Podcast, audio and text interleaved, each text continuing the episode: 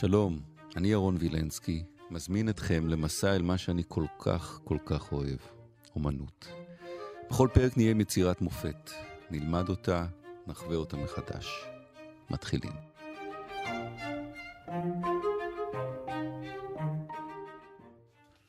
הגענו אל אה, קלדר, דן רייזנר, פסל, אומן, שלום דן. שלום וברכה.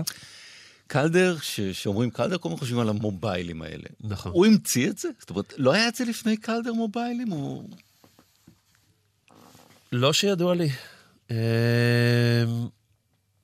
זה... מי שבעצם המציא את המילה מובייל זה מרסל דושאן, על העבודות של קלדר.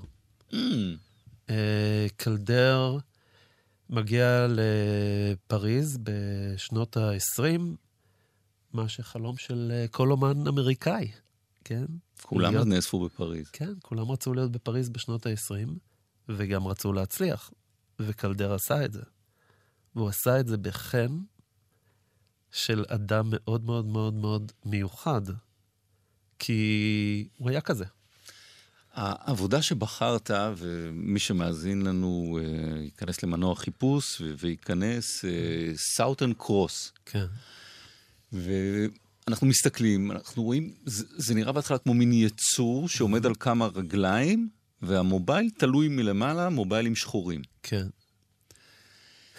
עכשיו, העניין הזה של המובייל, מה זה? זה, זה כדי להיות, להתנופף ברוח, אה, לזוז, לא להיות קבוע? מה עומד מאחורי הרעיון הזה? טוב, הסיבה שבחרתי את העבודה הזו היא שהיא מייצגת את שני הצדדים של קלדר. את הצד הזה של המוביילים שהתפתחו מתוך עולם יצירתי סופר סופר עשיר. ככה, בשתי מילים, קלדר הוא בן של פסל, שעשה פס, פסלים, פסלי חוצות ענקיים בארצות הברית, והוא נכד של פסל. אה, שהגיע מסקוטלנד לארצות הברית ובעצם הביא את משפחת קלדר לארצות הברית. אימא של קלדר, ציירת, צרפתייה.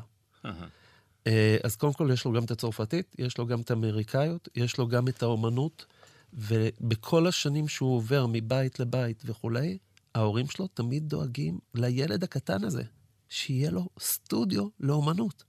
וואו. יוצרים לסטוד... לו סטודיו בכל בית שהילד הזה עובר. חממה של... חממה של בית של אומן אומנות. מגיל אפס. מצד שני, ברגע שהוא בשל ללכת ואל בית ספר לאומנות, הם אומרים לו, לא, אתה הולך ללמוד הנדסת מכונות. והוא אה, מקבל את זה, הוא ילד טוב. אבל באיזשהו אופן קסום, וזה הקסם של קלדר. כל דבר שהוא עושה בחיים שלו, הוא בעצם עוד נדבך בתוך האומנות שלו. כלומר, הוא מחבר את ההנדסה עם האומנות. בדיוק. תראה, יש לנו את המובייל, המובייל זה הנדסה. זה הדרך... זה בה- לחשב את המשקל, בוודאי. את הבלנס בין הדברים, האיזון. האיזון, התנועתיות, המשקלים, והפינס, העדינות. אתה רואה פה פלטות, ירון, של ברזל. נכון. זה לא אבל זה נראה. כמו בלרינה. זה בלרינה לגמרי, וזה כל כך יפה, וזה כל כך אלגנטי. והתנועתיות, וזה עומד בחוץ, תחשוב שזה עובר כל מיני מצבים של כשאתה עומד מזג מול אוויר. זה, זה, זה זז כל הזמן, הדברים השחורים? כן. זה זז עם הרוח. זז לגמרי עם הרוח. לגמרי. וזה עומד על ציר שם שממש מסתובב. כן. עכשיו, קלדר בהתחלה, כמהנדס מכונות, בנה מכונה שתזיז את החלקים.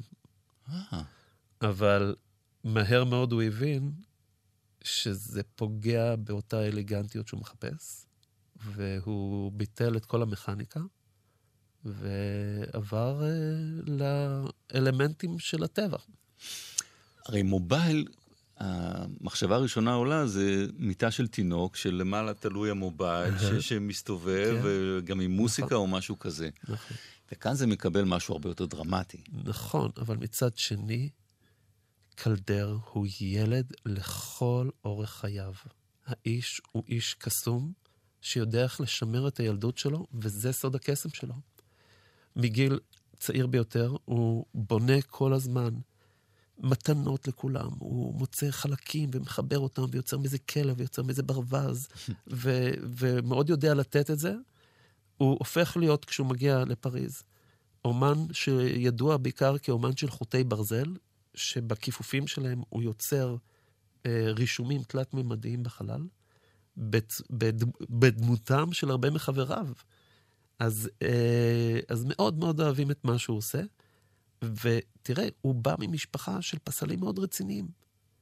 והוא איזה מין... אבל הוא יוצר שפה חדשה הוא לגמרי. יוצר שפה חדשה, והוא מצליח לשמר את המקום הילדי, ולא לנסות להפוך למשהו שהוא לא.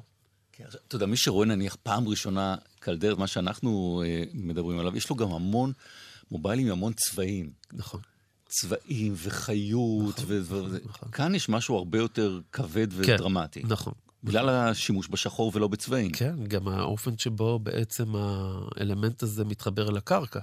עם השפיצים האלה, שכמו איזה רגל של זה ציפור. כאילו מין, או- כן, איזה דרקון שמתחיל ללכת נכון. אליך. אבל יש בו גם כן את המקום הסטבילי של הנגיעה הקלילה מצד אחד, בקרקע.